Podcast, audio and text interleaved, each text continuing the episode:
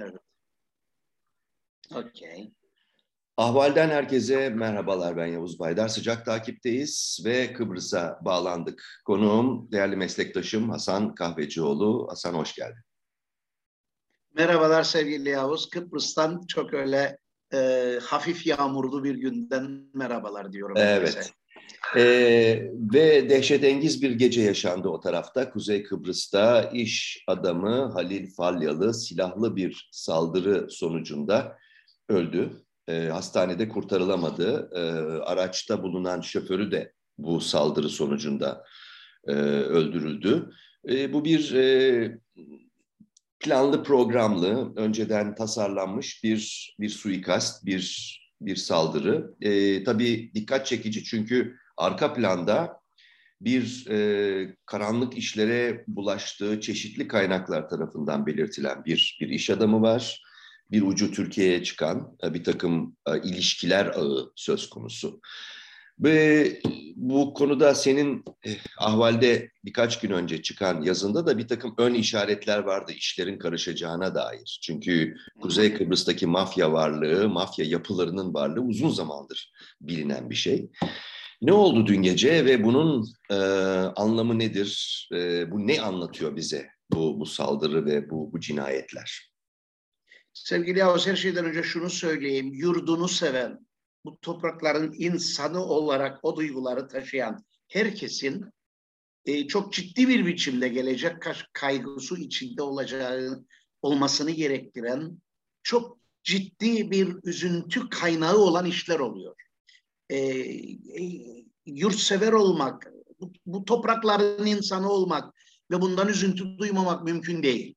E, yaşananlar iğrenç şeyler, bizim alışkın olmadığımız, yakın tarihimizde benzerleri görülmemiş büyüklükte şeyler ve işin kötü tarafı da öngörülerimiz giderek doğrulanıyor. Yani işte Kıbrıs'ın bir arka bahçe fonksiyonunda olacağı, bu arka bahçe içindeki bütün bu tür ilişkileri kontrol edecek bir mekanizmanın oluşması, bu nedenle de uluslararası hukuk içinde bizim işimiz ne e, noktasına kadar gidiyor işler. Evet.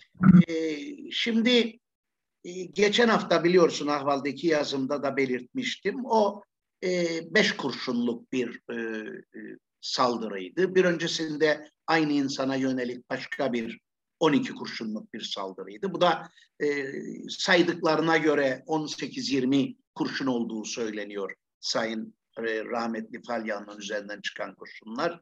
Bir Bunlar önceki için, bir önceki saldırı o kime yönelikti? Onu da hatırlayalım, hatırlatalım. Onu önce bir hatırlatalım istersen. Şimdi e, herkesin tanıdığı Altınbaş Holding'in e, damadı, eski damadı, Kıbrıslı Türk, e, bu toprakların insanı Bulut Akacan isminde bir e, iş adamı. Bu iş adamıyla soyadı Ulucanlar olan bir aile arasındaki hesaplaşmaya ilişkin olduğu iddia ediliyor. Kendisi de bir video yayınlayarak az önce zikrettiğim ismi, üç kardeşin ismini zaten açıklamıştı. Ee, bunların birer hesaplaşma içinde oldukları, yani bütün zaten bu tür işlerde bir Türkiye ayağı var, bir Kıbrıs ayağı var iki Kıbrıslı iş adamının birbiriyle kavga ettiği görülmemiştir. İlla ki ya bir geçmişte bir ortaklık var, geçmişte bir işbirliği var ve ondan sonra da yaşanan husumetler var. Nitekim e, Ulucanlardan bir tanesi bizim e, sa, e, Akacan'la buluşmamıza kadar yollarımız keşişsene, keşişsene kadar demişti. Öyle bir ifade kullanmıştı. Yani yolları keşişiyor bazı insanların birbirlerini arayıp buluyorlar. Anadolu'dan, İstanbul'dan, hmm. Kıbrıs'tan ve birlikte iş yapmaya başlıyorlar. Sonra anlaşamıyorlar ve bu işler sonunda hesaplaşmaya kadar varıyor. Evet. Sözünü ettiğimiz adam yani Bulut Akacan e, Kıbrıs'ta yatırımları olan, ortaklıkları olan, yurt dışında da ortaklıkları olan. Çünkü burada küçük çaplı iş adamları var. Küçücük bir ülkenin, küçücük bir toplumunun küçük çaplı iş adamları var. Bunların böyle kaprisleri ve aşırı derecede arzular olduğu zaman, dünyaya açılmak istedikleri zaman gidip Türkiye'de nasılsa e, kendilerine yardımcı olabilecek, ortaklıklar kurabilecek ve kendi iş alanlarına yakın insanlarla ortaklıklar yapıyor. ve bütün bu ortaklıkların ki şu anda mahkemelerde bile bu ortaklıkların çoğunun e, maalesef üzüntü vericidir ama en sonunda bir kavgayla sonuçlandığını biliyoruz. Birçoğu mahkemelerde götür işi çözmeye çalışıyor ama bir birçoğu da böyle silahla çözmeye çalışıyor. Bu ee, anlat hani, konuştuğumuz konuda bir ucu e, yani belli ki bu e, bir e, Türkiye Büyük Büyükelçiliğine de başvurmuş e, ve e, oradan da bir, bir şekilde böyle kendisi için ters bir cevap almış bu senin yazından anlaşıldığı kadarıyla. Evet şimdi bu sözünü ettiğimiz Bulut Akacan e, babasının geçen hafta 31 Ocak akşamı kurşunlanmasının arkasından bir video yayınladı. Ve videoda çok açık bir biçimde Türkiye Cumhuriyeti'nin Lefkoşa Büyükelçisi tarafından makama çağrıldığını, o makama gittiğinde kendisini tehdit eden bu insanların kaseti Sayın Büyükelçi'ye dinlettiğini ve Sayın Büyükelçinin de kendisine e, biz yani kendisine e, bu insanları polise şikayet etmemeliydin dediğini net bir biçimde anlatıyor. Bir iş adamının yatırımları olan büyük bir iş adamının çıkıp Türkiye Cumhuriyeti Büyükelçisi'nin bir icraatını net bir biçimde videoyla kayda geçirmesi kolay bir iş değil. Bir yığın riski göze alması gerekiyor. Dolayısıyla bu da bize bunun içinde yalan olamayabileceğini gösteriyor. Yani bir adam bu kadar iş çeviren bir adam Sayın Büyükelçi beni makamına çağırdı ve benden bunu bunu istedi diyemez ki kolay değil ki bunu. Onun için ben de ısrarla yazımda Sayın Büyükelçi sadece bir açıklamayla bunu kapatamaz. Sayın Büyükelçi bunun peşine düşmelidir. Kendisi bunu yapmamışsa kamuoyu bundan e, tatmin olmalıdır şeklinde bir tezi vardı yazının. Yani böyle olması gerekir.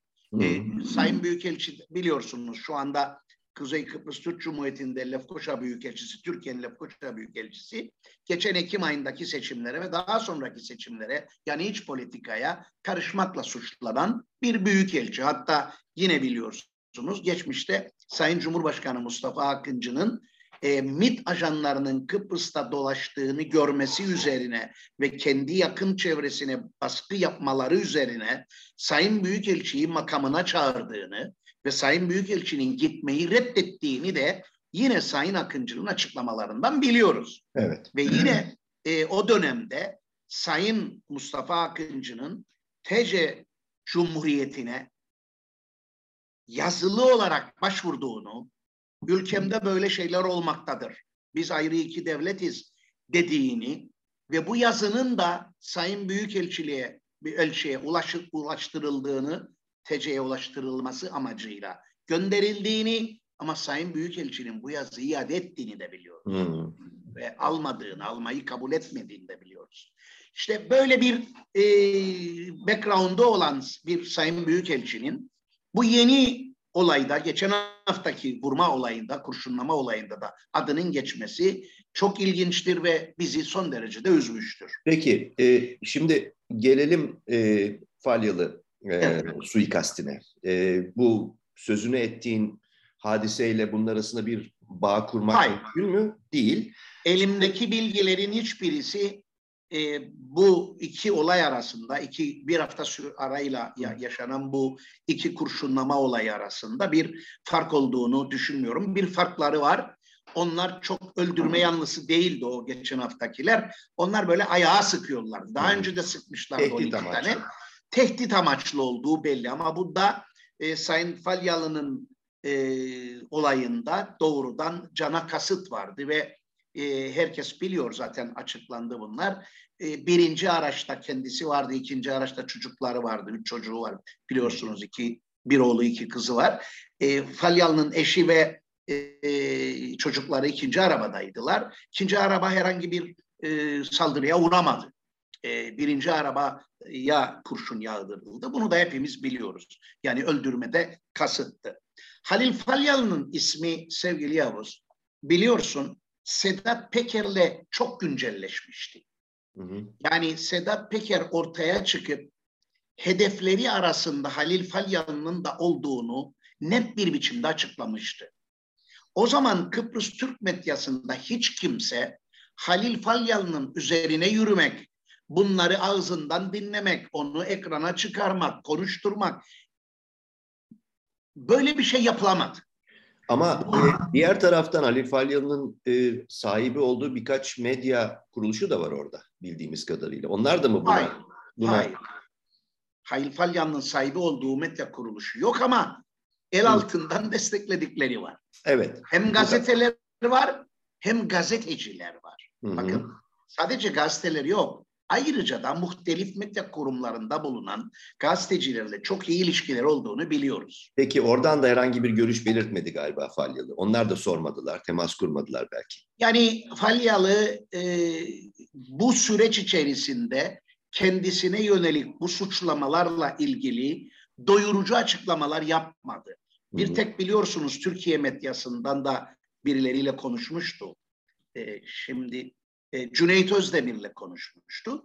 Orada da e, el ele yani benim bu işlerde ilgim yok gibi bir yuvarlak cümle söylemişti. Tabii ne yazıktır ki Halil Falyalı'nın otelinin konumu Girne'de bulunduğu konum ve bir marina işletiyor olması birçok dedikoduyu da birlikte getirmişti. Ve ısrarla ve inatla savunuluyor ki Sayın Halil Falyalı o otelde ve o marinada gümrüklerden fazla çok kontrolden geçmeden çünkü orası resmi bir şey değil, resmi bir Liman, liman değil. liman değil, Hı hı. e, kayıtlı bir liman değil. E, bunlarla ilgili de dedikodular oldu ve bunlarla ilgili de Sayın Halil Falyalı açıklamalar yapmadı. Ya, kaçakçılık gibi dedikodular. Tabii kaçakçılık gibi dedikodular ama Sayın Halil Falyalı'nın kara para aklama konusunda ve bir de uyuşturucu konusunda Amerika'da Virginia eyaletinde hakkında tutuklama kararı olduğu da bir iddiadır. İddia diyelim çünkü elimizde şu anda o mahkemenin kararına ilişkin bir belge yok. Veriyor. Ama e, buna inanılıyor. Kendisi de yalanlamadı bunu. E, ama izleyiciler açısından söyleyelim. Halil Falyalı'nın adı az önce de dediğim gibi e, Sedat Peker tarafından ortaya atıldı. Sedat Peker'in iddiaları arasında Halil Falyalı'nın özellikle e, AKP yetkilileriyle çok iyi ilişkiler kurduğu, Sayın Binali Yıldırım'la ve oğlu Erkan Yıldırım'la e, iş yaptığı ya da birlikte oldukları ya da beraber çalıştıkları iddiaları vardı. Ve bu hep e, Kıbrıs'ta gündemde oldu ama kimse doğru dürüst e, bunun üzerine yürümeye cesaret edemedi. Gidip Halil Falyalı ile konuşan birkaç gazeteci arkadaşımız da bunları yayınlamaktan kaçındı.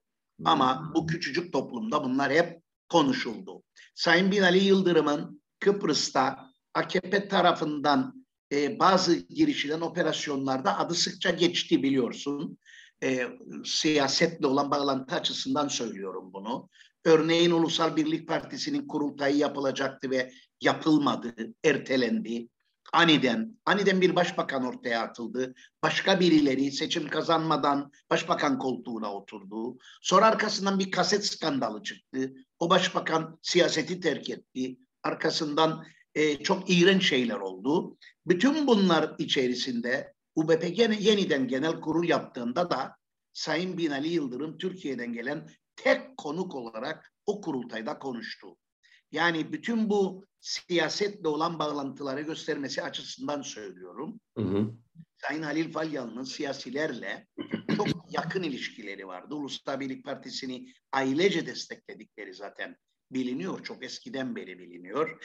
Ee, hem muhalefette hem iktidarda birçok partilere yaklaşmak istediğini, cumhurbaşkanlarıyla fotoğraf çektirmeyi çok sevdiğini, e, birlikte özellikle ben kendi sayfamda da yayınlamıştım. Yani seçim öncesinde Ulusal Birlik Partililerin e, kendi otelinde ağırlanışını gösteren resimler de yayınladık. Hı hı. E, dolayısıyla bu siyasetle ilişkileri çok yoğun biçimde vardı. Karantina döneminde burası tamamen izole edildiği günlerde Halil Falyalı ortaya çıktı. Başka ülkelerden ilaçlar getirdi. Bir özel küçük uçakla e, birkaç sefer yapıldı. Arkasından dedikodular çıktı. İşte bu uçakla taşınan ilaçlar arasında kara parayla ilgili iddialar ortaya atıldı. Ama bunların hiçbirisi dediğim gibi e, belgelerle ortaya serilemedi.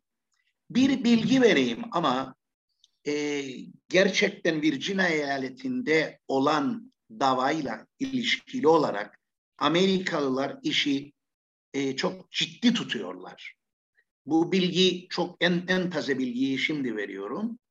Geçen hafta Rum tarafında Amerika'daki kara para aklama ofisinden yetkililer hem politikacılarla hem gazetecilerle görüştüler.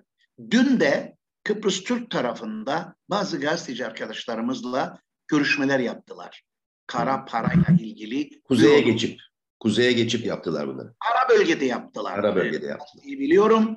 Hı. Ara bölgede böyle toplantılar yaptılar ve bunlarla ilgili bir raporun çıkacağını biliyoruz. Zaten e, insan ticareti konusunda da Amerikalılar her yıl Kıbrıs'a e, pozitif ya da negatif puanlar veriyorlar ve raporlarda bunları belirtiyorlar.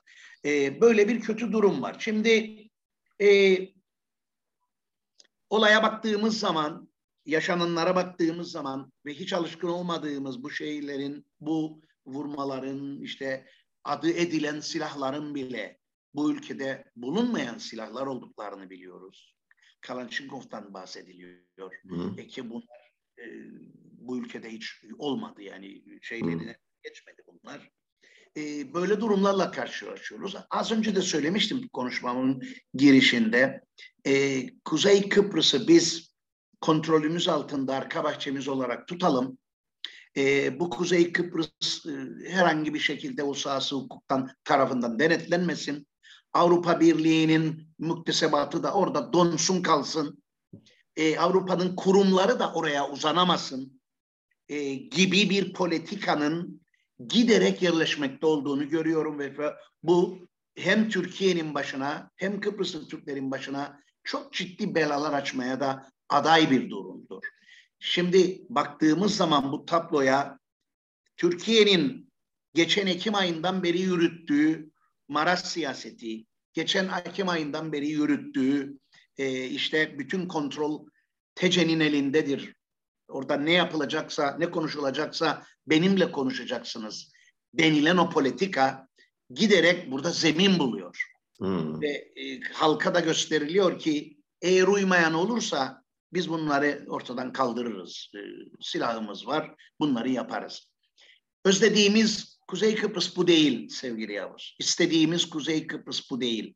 Bu kurşunlar bizim gençlerimizin kaçmasını, bizim gençlerimizin bu ülkeden göç etmesini ne sebep oluyorlar. Artı birçok insanımız bugün Kıbrıs'ın güney kesimine geçmeye başladı. Bu korkunç bir şey. Yani orada daha rahat, daha özgür bir ortam olduğunu düşünenler orada bir iş buluyor. Hatta şunu da söyleyeyim. Güneyde yaşayıp kuzeyde çalışanlar bile var. Buradaki işini adam terk etmiyor ama gidip güneyde yaşıyor.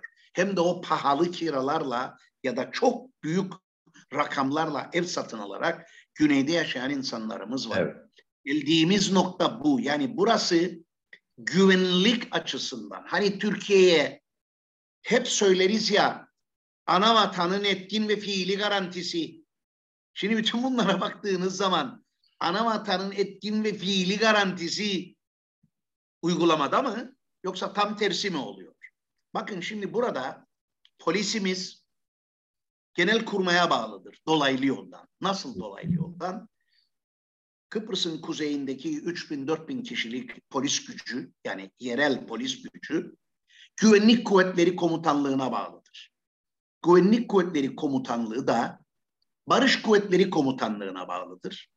Barış kuvvetleri komutanlığı da genel kurmaya bağlıdır. Ankara'ya bağlıdır. Biliyoruz. Dolayısıyla polisin başındaki kişi de polisin de araştırma yapması, soruşturma yapması, etkin e, şeyler alması, e, önlemler alabilmesi sonuçta faturası bu işin TC Genel Kurmayına çıkıyor. Bütün dünya biliyor ki Kıbrıs'taki polis sivil idarenin altında değildir. Hiçbir sivil politikacı burada bu topraklarda e, polise emir veremez. Şu dosyayı kapat, şunu geri çek diyemez. Ama görüyoruz ki birileri, geçen haftaki olayda anlatmıştım Ahval'daki yazımda, başsavcılık bir mahkumu hapisten çıkarıp ona bu davanı geri çek, bu şikayetini geri çek diyebiliyor. Demek ki korunan insanlar var iddiasına göre Sayın e, Bulut Akacan'ın iddiasına göre. Hı hı. Başsavcılık davamı şikayetimi geri çektirdi bana diyor. Ben içeride yatırken hapishaneden çağrıldım ve geri çektirildi bana diyor. Başsavcılık da evet diyor doğrudur geri çektirildi ama kendi özgür iradesiyle çekti. Böyle bir e, tabii ne diye. Evet. Dolayısıyla bir davanın geri çekilme hikayesini biliyoruz. Bu yargı sürecine bir müdahalenin olduğunu gözlerimizle görüyoruz. Sadece siyasete değil, yargıya da müdahaleler olmaktadır. Ve işler o şekilde çözümlenmediğinde de arkasından kurşunlar patlamaktadır. Ben şimdi daha ziyade bugünlerde e, dediğim gibi dıştan bakan birinin yani buradaki elçiliklerin, diplomatların ya da uluslararası medyanın dıştan baktığı zaman gördüğü manzaradan çılgına dönüyorum. Hmm. Çünkü dıştan bakınca burası mafyanın hesaplaştığı, baronların yaşadığı, bunların TC ile e, durmadan ilişkiler içinde, TC'deki benzeri e, iş insanlarıyla ilişkiler içinde bir şeyler çevirdikleri çok büyük iddialar var. Özellikle bu uyuşturucunun e, köprü başlarından biri olma iddiaları falan bunlar çok ciddiye alınması gereken iddialardır. Bütün bunlar e, işte olur muydu olmaz mıydı derken bir de bakıyorsunuz ki e, bu işlerin içinde olduğu iddia edilen birine kurşun yağdırılıyor. Ve evet. o zaman e, endişeleriniz bir o kadar daha artıyor. Yani Kuzey Kıbrıs kara para e, ve e, türlü çeşitli kaçakçılıkların kol gezdiği ve bu sebeple bu zemin üzerinde kanlı hesaplaşmaların yaşandığı bir bölgeye dönüştü. Çok güzel özetledin. Ee, ve bu bölgenin bu statüyü kazanmasının ana nedeni de siyasidir. Hı. Ana ned daha doğrusu siyasetin şekillendirilmesine neden olan ilişkiler bunlar. Nasıl oluyor? Çünkü eğer burası böyle tutulursa, elimizin altında arka bahçe gibi olursa Kıbrıs'ta çözüm olmaz. Biz de bunu sürdürürüz. Ama Kıbrıs'ta bir çözüm olursa, Kıbrıs'ın kuzeyi uluslararası hukuku içine girerse, Kıbrıs'ın kuzeyi Avrupa Birliği tarafından kontrol edilebilirse, Amerika gelip burada kara para araştırmaları yapabilip e, suçlu olanları yargıya taşıyabilirse bunlar yapılamaz burada. Hı hı. Bunlar önlenmiş olur. İşte Kıbrıs'ta e, yaşadığımız şeylerin hem siyasetin hem mafya ilişkilerinin hem öteki tür ilişkilerin hepsinin birbiriyle bağlantısı olduğu anlaşılıyor. Evet, iç içe geçmiş durum. Böyle anlaşılıyor. İç içe geçiyor, evet. Peki son bir soru, minik bir soru. Kısa bir yanıt rica edeyim e, süremizi doldurmadan önce. E, şimdi ortada çok yani net kanlı bir organize olduğu, profesyonelce hazırlanıp işlendiği görülen bir bir kanlı saldırı var, cinayet var.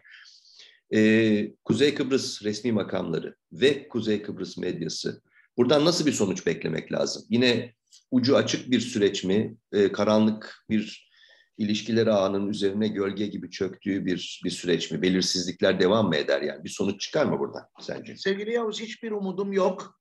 Hmm. Dediğim gibi siyasetle mafyanın ya da siyasetle bu tür işlerle uğraşanların iç içe geçtiği bir düzende e, bunların aklanacağı, ortaya çıkarılacağı, siyasetçinin de bunlara yardımcı olacağını sanmıyorum ve beklemiyorum. Şu ana kadar hiçbir siyasi ne olumlu ne olumsuz hiçbir açıklama yapmadı biliyor musun? Bu hmm. çok manidar bir durumdur. İlginç. E, Birçok siyasetçiyi elinden tutup e, maddi gücüyle desteklemiş bir adamdır. Onlar da sahip çıkmadı. Tabii bizim yerel medyamızda bu adamın hayırseverliğini öven yazılar var. Ona yağcılık yapan gazeteciler var. Çok net bir biçimde. Olayın karanlık yönünü bu ülkenin toprağında 15 kurşun 20 kurşun sıkılan bir suikastı yazmak yerine onu eleştirmek, kınamak, e, peşine düşmek yerine e, metiyeler düzen de bir medyamız var burada. Yani böyle de bir e, ikilem yaşıyor bizim medyamız. Dolayısıyla evet. e, bunun ortaya çıkarılması sanırım böyle Adalı cinayeti gibi biliyorsunuz Kutlu Adalı cinayetinde de cinayet. o kadar açıklamaya rağmen hiçbir sonuç elde edilemedi. Ne Türkiye'de ne Kıbrıs'ta. Bu e, suikastin ve geçen haftaki kurşunlamanın ortaya çıkması için TC ile KKTC makamlarının işbirliği yapması gerekiyor. E, birbirlerine veri akışı olması gerekiyor. E, gördüğüm kadarıyla bunları yapacak ne bir irade var ne de bir istek var. Öyle bir şey yok. Dolayısıyla e, böyle kaybeden gene bana göre Kıbrıslı Türkler oluyor. Kendilerinin doğrudan içinde olmadıkları bir olayda kaybedenler Kıbrıslı Türkler oluyor. Bu da beni çok üzüyor bir buranın, bu toprağın insanı olarak. Mikrofon. Evet. E, peki. E, çok teşekkürler bu değerlendirme ve e, bu analiz için. E, konuğum sıcak takipte değerli meslektaşım Kuzey Kıbrıs'tan Hasan Kahvecioğlu idi. Çok teşekkür ediyorum Hasan ve bu e, kanlı e, hadiseyi, bu bulanık e, olayı izlemeye devam edelim. Bakalım buradan neler çıkacak. Takipteyiz yani. Tabii ki. E, buradan vedalaşalım e, izleyicilerimizle. Tekrar görüşmek üzere. Evet görüşmek üzere. İyi günler sevgili Yavuz. Hayırlı yayınlar.